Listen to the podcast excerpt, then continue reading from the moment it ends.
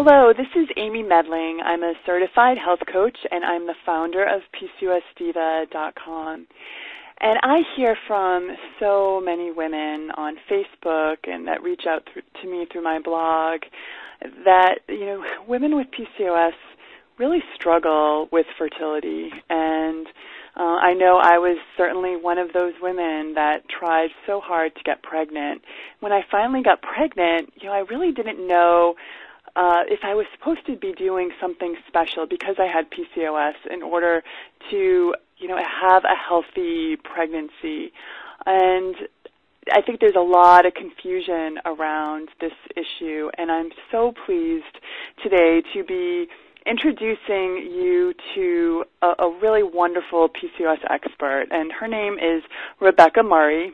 She is a board certified family nurse practitioner with over 28 years of experience, and she specializes in an integrative approach, which I really love, uh, to the prevention, evaluation, and treatment of medical problems in her areas of expertise and focus is perfect for for us. I mean, she's looking and treating patients with metabolic syndrome and insulin resistance, obesity, weight management, the prevention of diabetes, and that's an area of certification, and hormonal imbalances, particularly PCOS. Rebecca is currently an assistant clinical professor of nursing at Yale University, and she's written numerous articles in peer-reviewed medical journals, including a CEU program for PCOS. And she speaks locally and nationally at professional conferences on the use of nutritional approaches to the prevention and treatment of numerous chronic health conditions. So I'm so pleased to have her here with us today. So welcome, Rebecca. It's my pleasure to be on your program tonight. Uh, well, I just um, wanted to really dive right in. Uh, the you, women that you're treating in your practice with PCOS, um, you know, as you're counseling them um, through, you know, your fertility counseling, and then after um, they do become pregnant, what do you think are really the key um, factors?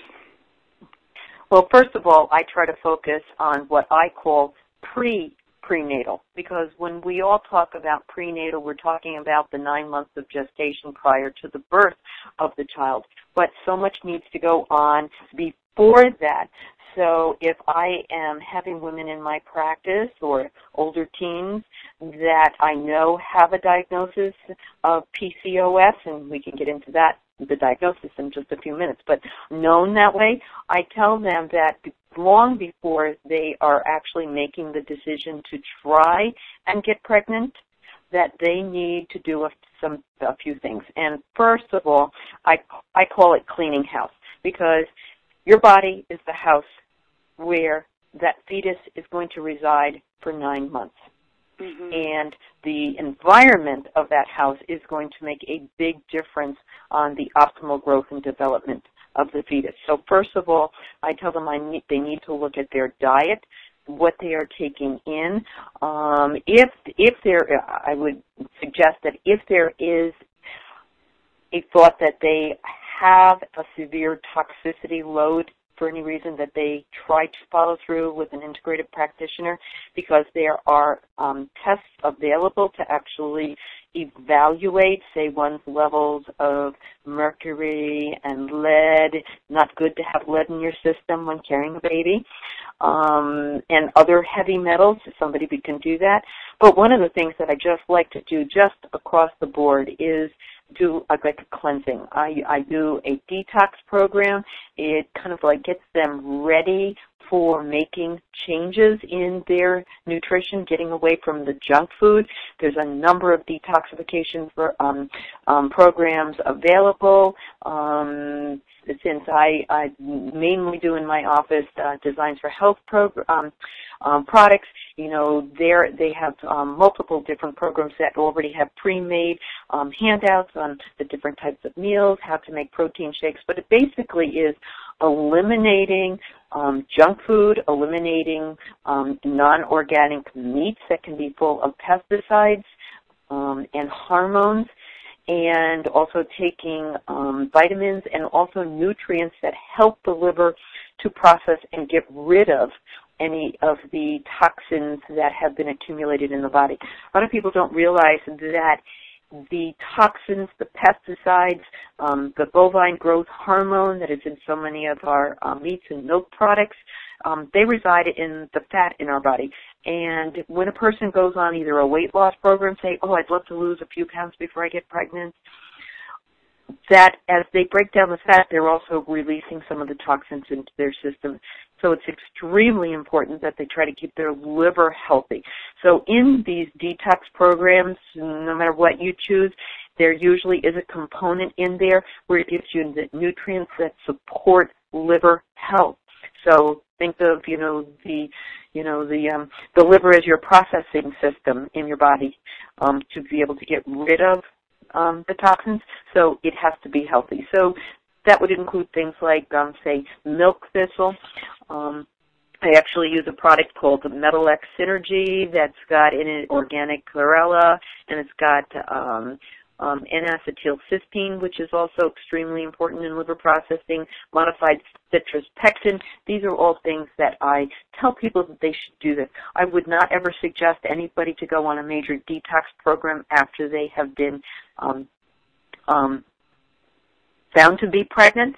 It is definitely cleaning up the diet, but you do not want to be dumping a lot of um, toxins into your system. So this is my pre prenatal program.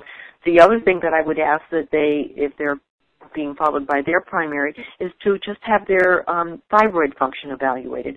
We know that women that go into pregnancy who have borderline hypothyroidism, that the baby's brain um, development suffers from that. And so it would just behoove them just to get a, a, a good thyroid evaluation, not just the TSH, but also including um, um, a free T3 and a free T4 because that you would want to optimize before you're getting um, pregnant. Um, the other thing that I also promote is the intake of really good healthy fats ahead of time, and that would include even more of the DHA. Uh, I said because I've been in this field for so long, and you know, built in the hospital system, and we would see these premature babies being born, and their brain is still obviously developing, and and I remember when the first formula came out saying that they put DHA in the formula for these babies. And I said, "Oh, isn't that smart? Because the mom should be taking good amounts of DHA during the pregnancy and they would have been supporting the baby through their own, you know, through circulation, but um DHA I cannot speak enough about placing the importance of having adequate amounts of omega-3s, good fatty acids, um, and especially the DHA in, in the body. So that's, uh, that's kind of a nutshell of what I would look at for a person who is thinking about becoming pregnant. Um, yeah, you know, really excellent advice. I, I think that a lot of um, women with PCOS do have hypothyroid conditions and possibly even autoimmune thyroid like Hashimoto's. And mm-hmm. I think that that um, women probably you know, often are undiagnosed, and mm-hmm. it's just really important, as you mentioned, to advocate and ask for more than just the T- TSH test. Mm-hmm. Mm-hmm. So very important there, and um, you know I also heard you mention um, N-acetylcysteine, and I've been seeing a lot of positive research uh, for including that kind of like in your supplement reg- uh, yeah. regimen, which I, which I do for PCOS in general, and just interesting, um, you know, that it does also help you know, as you said, with with liver health and um, detoxification too. Yeah, it it helps. It helps with the processing through the liver. And a, a little example that I use because my background is in the hospital, and when we would get people in through the emergency, say teenagers, the typical overdose with you know Tylenol because they were mad at the parent at the moment, um, hmm. we would give them IV IV something, right, to help clear the metabolites of acetaminophen and actually help with the um, detoxification through the liver. And most people do not know that what we gave them IV was IV N-acetylcysteine because it promoted the detoxification through the liver of the very, very, very toxic metabolites of acetaminophen that could have put them into hepatic failure, and that's what people die of with an acetaminophen. So um, I'll just give you another little caveat in the way I use it is that I, I uh, my practice is very close to a lot of the casinos, and you can imagine all of the the carpet, the glues, the particle boards, all of that stuff in a very close-in environment. And I would have people coming to me and saying, "Oh my God, I'm getting headaches like three hours into my shift." Well, I do not want my women who are um, wanting to get pregnant or pregnant downing huge amounts of ibuprofen you know, through their shift just to try to abate the headache.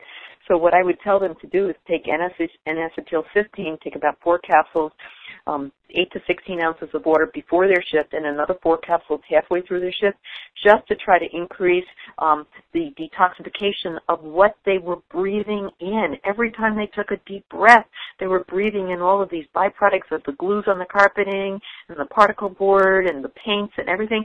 And I had people say they never even experienced headaches after they started that little regimen. So that's just kind of like wow, a little that's really clinical pearl there. Yeah.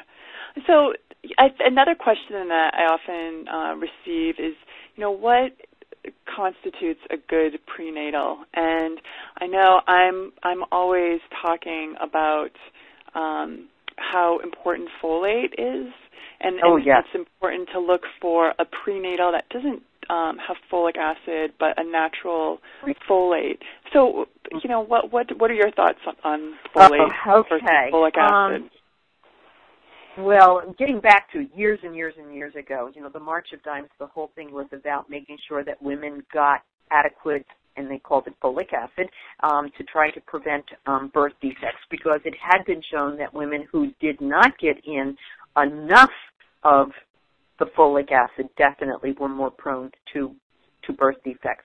The problem is is that folic acid is not what is actually utilized um, in the body. It's it's actually folate, or the technical term we use is L-methyl tetrahydrofolate.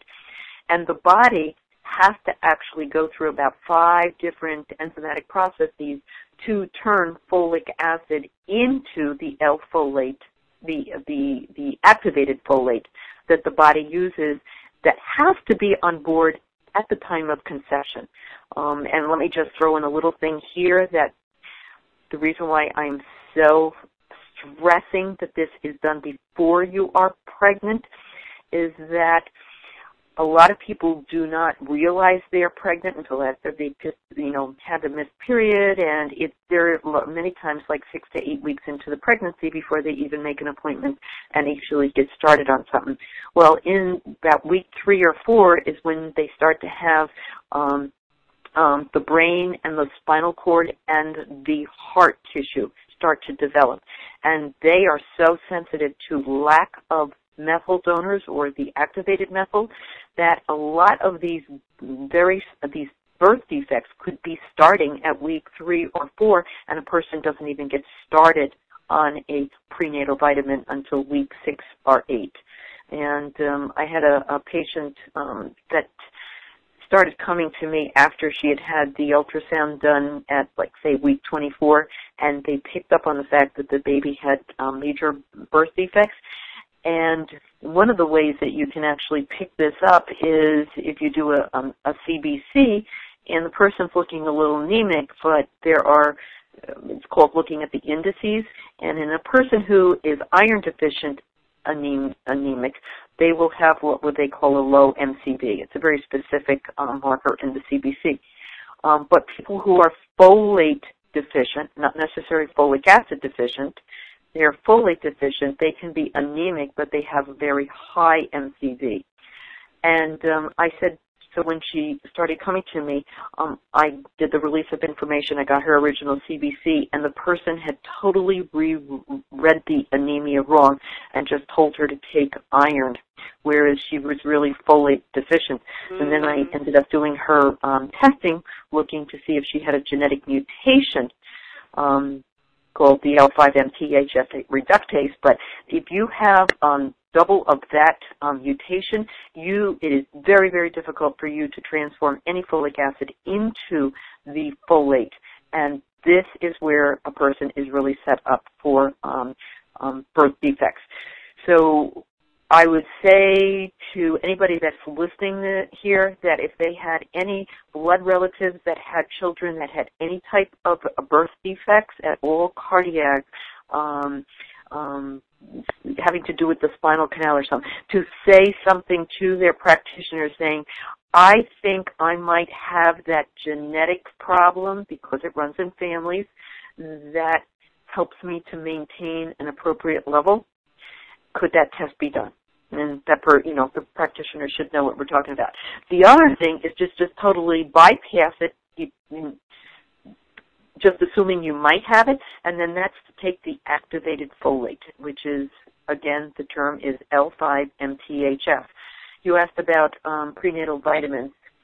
Um, prenatal vitamins standard come with one milligram of folic acid. I've always told my patients either to go on, you know, the products that I use, Prenatal Pro by Designs for Health, or I have them just add one milligram of the activated folate to their own prenatal. It can never do them any harm, and they should actually start taking this before they are trying to conceive. And that is one point I can't emphasize enough. So, so I think some some key points that that I'm taking away so far is, um, you know, make sure that you detoxify pre prenatal to uh-huh. be sure to get your your a, a, complete thyroid, you know, ask for a complete thyroid panel, but um, at least uh, maybe you could just repeat the the tests that you are Oh, oh the, the, the the name of the test is yes. called.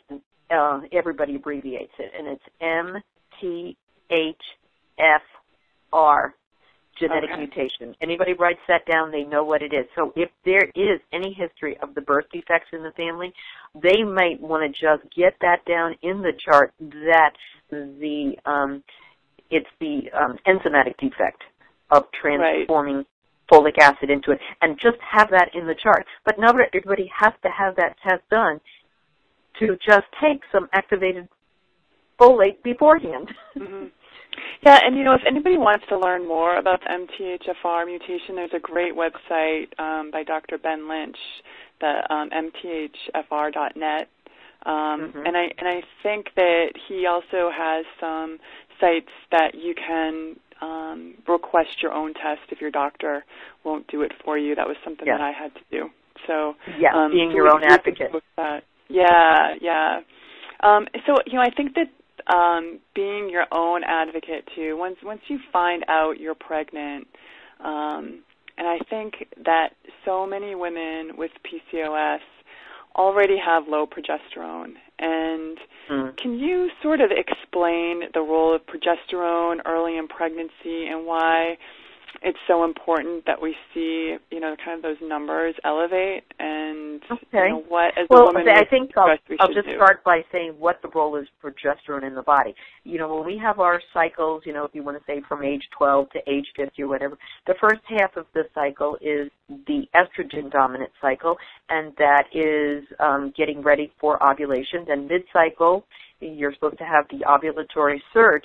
And then from the product of the ovulation, the corpus luteum secretes progesterone, and that progesterone helps to keep, if you have a fertilized egg, helps to keep it intact. You need adequate progesterone in order to do that. Some of the signs that I will ask or symptoms I will ask my patients about to try to get an idea of whether or not they're low progesterone and you can just just you know everybody can just analyze themselves is do they get extremely moody in like the seven days before they get the period? That is one sign of low progesterone. Another one is if their periods are very very heavy cramps clots because progesterone if the person does not become pregnant progesterone then is supposed to um, turn that buildup of the endometrial lining into a, what we call a secretory lining, which is just very easily fluffed off. So if people say to me, yes, I'm extremely moody, or I have heavy periods, or they're clotty and lots and lots of cramps, I will then, before they get pregnant, I will try uh, looking at what we call a day 20, 19 to 21 progesterone level. And if it is on the low side, which I'm assuming I'm going to tell them that they will probably need some progesterone supplementation. The other um, little caveat with that is that sometimes people get pregnant by accident. They didn't think they were able to become pregnant. Something happened. A lot of times I, I'll see this even after an illness or, or a little surgical procedure. Things, hormones change in your body and all of a sudden it squeaks out an ovulation that you weren't prepared for. And typically what I will find with that, that that is what we call a non-optimized um, um, egg that is released um, when you look at the follicles, you know, the, the ovary starts making the follicles and in, you know, a perfect world, um, the follicle develops to about maybe 15 millimeters and that is the one that is being released. But you'll, when I see write-ups for people who have been for infertility counseling and they've done the ultrasound, they will just say numerous immature follicles, like eight, nine millimeters. And if one of those releases, guess what? You don't secrete adequate progesterone. So one of the things that I see is sometimes not the infertility that they think they're experiencing, but it's repeated loss at about maybe two weeks into the pregnancy. And there's ways that, that that can be checked for. But if they have low progesterone, they can't hold on to the pregnancy. So I will have people do, you know, get the multi-kit of say the ovulation, see when they ovulate, and then I'll have them do a uh, blood work, say seven days later, and actually look for their progesterone levels. I wish there were little kits that they could do at home for progesterone levels, but you can't. But um, but that is just so important. Um, and then talking about the infertility, because what I want them to do is, if they are suffering from infertility, I'm going to look at the underlying causes that we know are associated with PCOS. That is the, usually the high insulin levels. The high insulin levels increase the androgen levels, which you know people experience with the acne, sometimes a little bit of the hirsutism, the typical symptoms of PCOS and um, then the um, it is actually the high androgens that causes a problem with an imbalance of the FSH to LH, which then is responsible for the infertility. So um, one of the things I have done for years, and I have to give, I always say I have to give credit where credit is due, and one of the main pioneers in the area of infertility in PCOS women was Dr. John Nestler out of the Medical College of Virginia. So wherever you are, Dr. Nestler, I'm giving you credit. Mm-hmm. And I can remember talking to him probably 10 years ago at a conference, and he said that he was actually studying um, the role of um, D-chiroinositol deficiency in women with PCOS. You can remember, this is 10 years ago. He was studying this. He was a real pioneer. And so one of the things that they have found with um, women who have PCOS is that they have a decreased conversion of myoinositol in their body to D-chiroinositol. And D-chiroinositol is very, very important in insulin metabolism in the body. And when you have poor metabolism, you'll have higher insulin levels, which then contributes to this whole cascade that I was just referring to.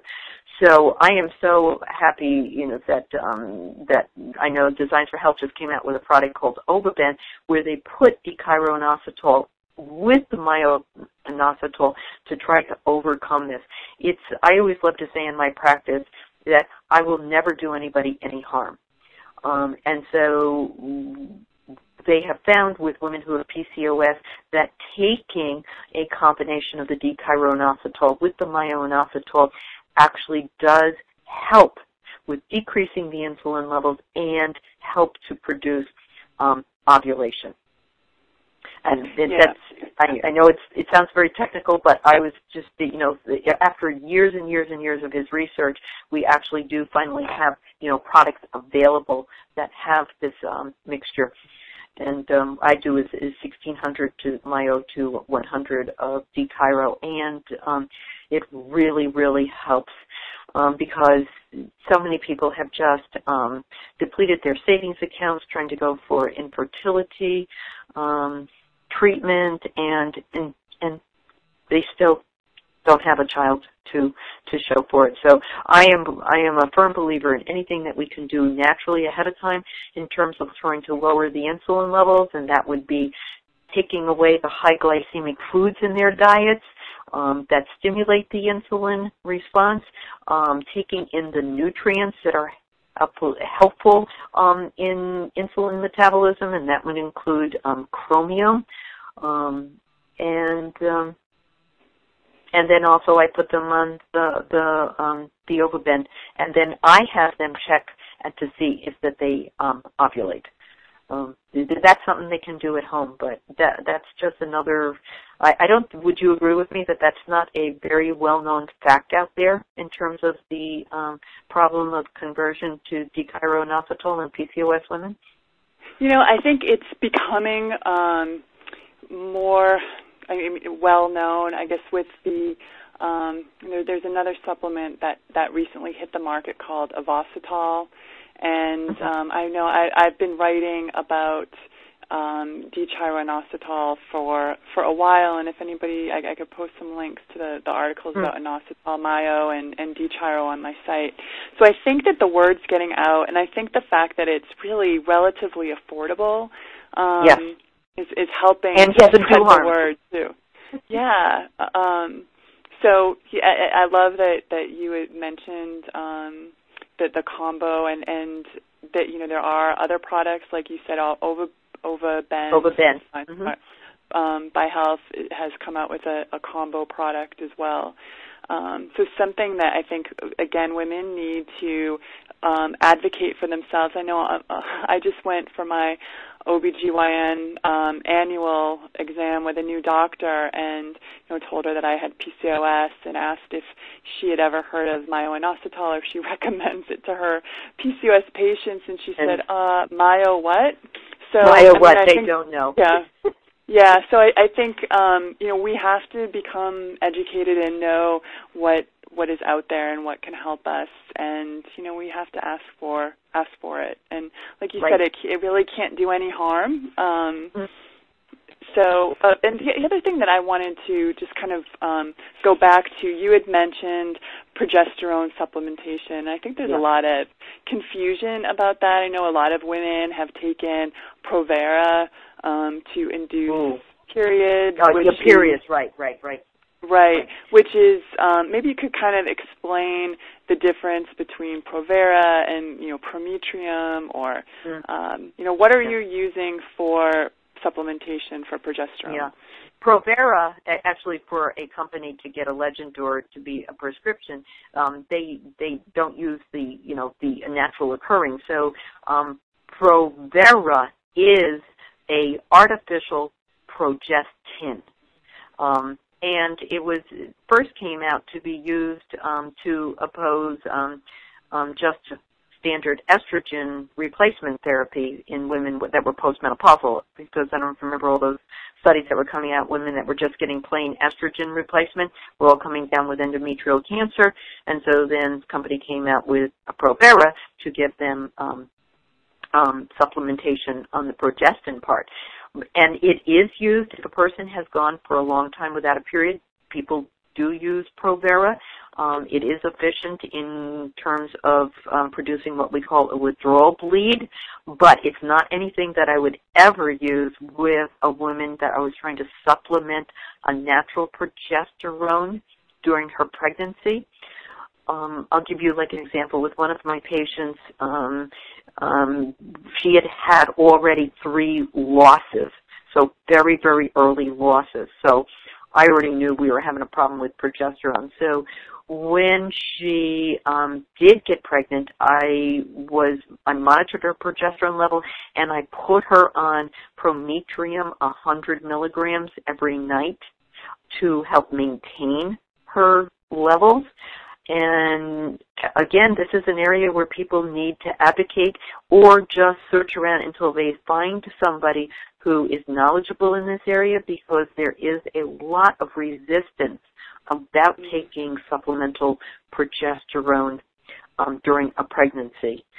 Um, but it, it can make the difference between an early miscarriage or the other thing that can happen is if the placenta has not built up to its optimal level, we, the person can have a very early um, um, premature delivery because what happens is that there is what we call early placental degradation and that can happen as early as like 24 weeks and I know of another specific case where that happened. The baby was born at 20, 24 weeks. Thank God she was in a um, in a hospital medical care center where they were able to resuscitate the baby. And um, um, then I'll just throw in another little caveat: if a person has a a very very early um, delivery that through their breast milk they just need to supplement that baby as much as possible so then taking extra EPA, DHA, vitamins, vitamin D, everything because that's what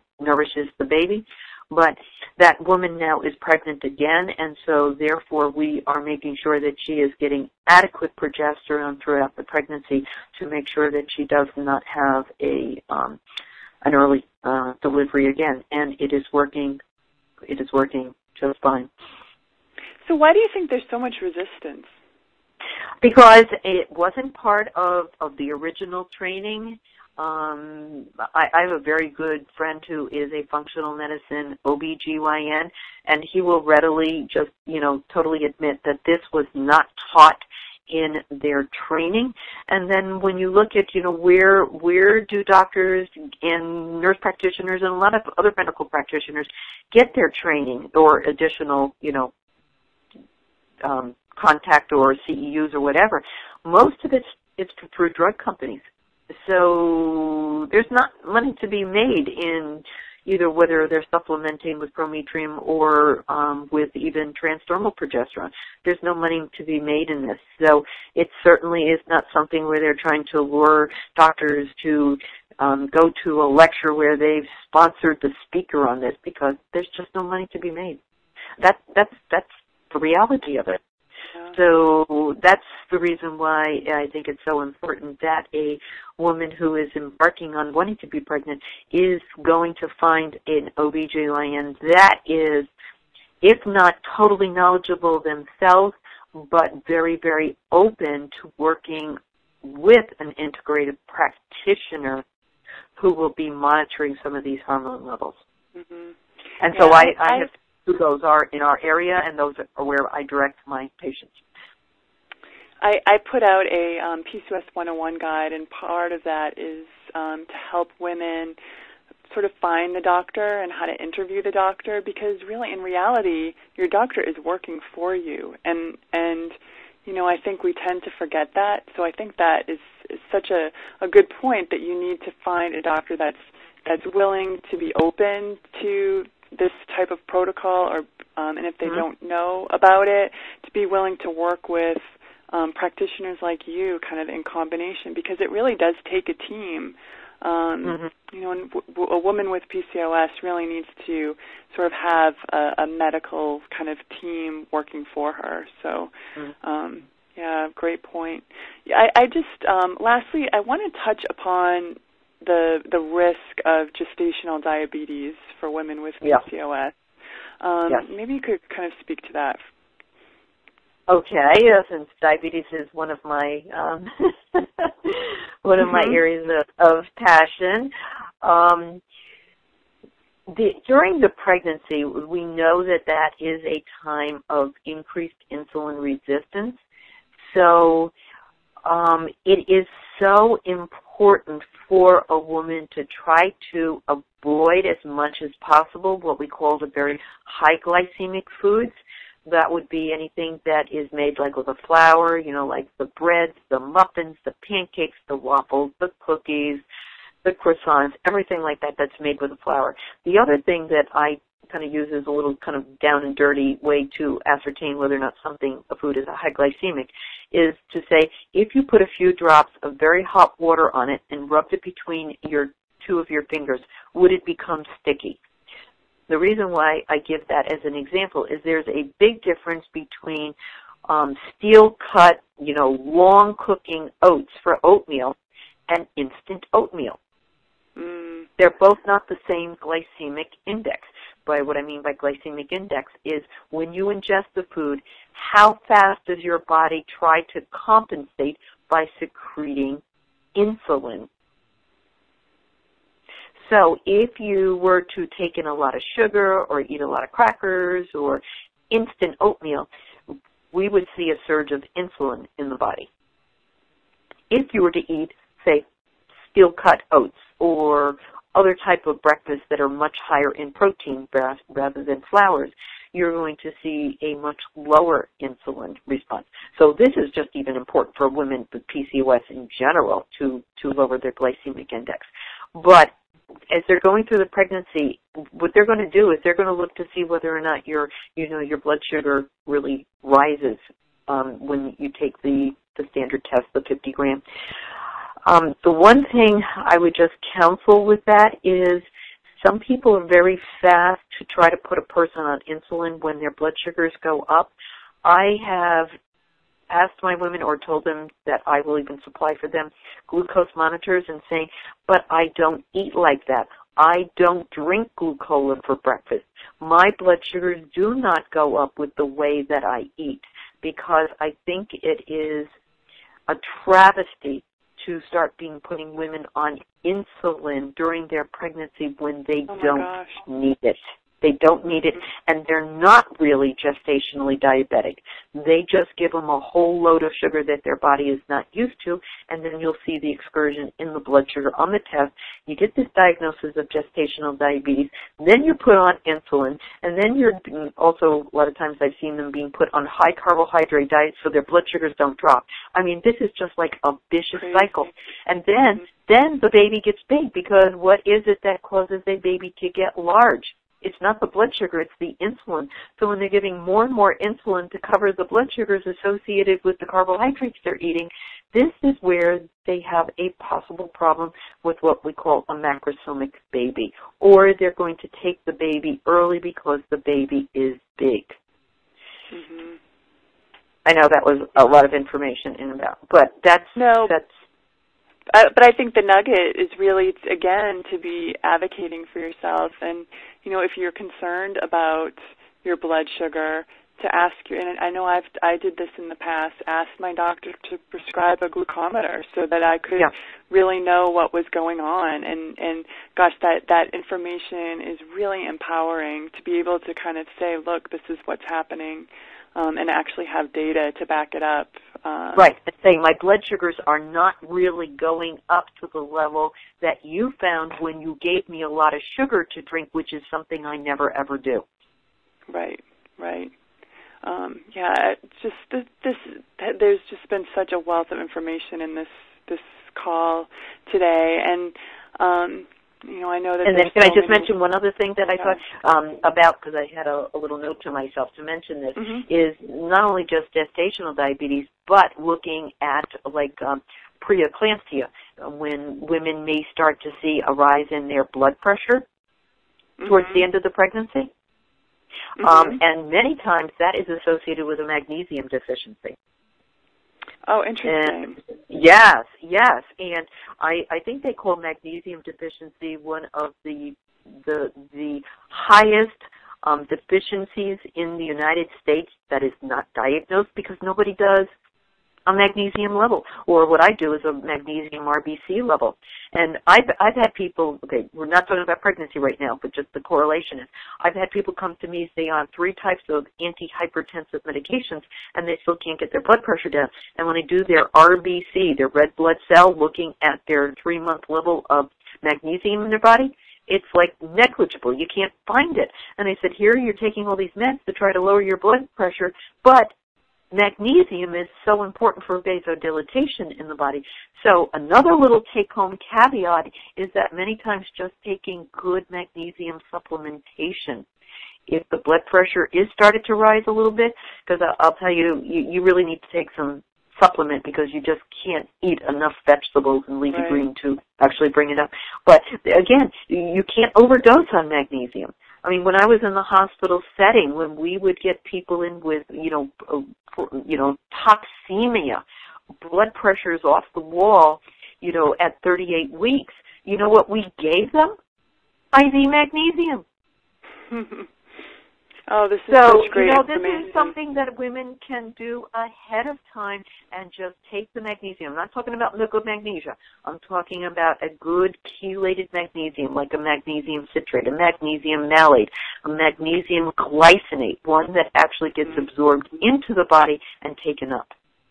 Mm-hmm. They can do this on their own. Get a $50 blood pressure kit. Monitor it. See if it's coming down as you're doing magnesium, you know, 400 milligrams twice a day. Bring it up to 800 if you need it. The worst that you could ever say is you might get a little diarrhea. But if you see your blood pressure coming down, you have saved yourself from going into a preeclamptic state. And I think just too for women with PCOS in general, I write about magnesium on my blog. Um, I take it every day, and I know it really helps me tremendously with anxiety. Um, mm-hmm. it, it's really that calming mineral, yes. and yes. um, I think it's helpful. You know, it, certainly this. What a great tip about um, preeclampsia and, and adding magnesium to help stave that off. But also just in general, women with PCOS, um, you know, I think magnesium is just so helpful on so many levels. Actually, actually, because we know insulin resistance is such a huge part of, of PCOS, and when you have higher insulin levels, it actually increases the loss of magnesium. So there is actually a correlation. Oh, interesting. Yeah. Um, gosh, I think I could probably ha- keep you on the the phone for another hour.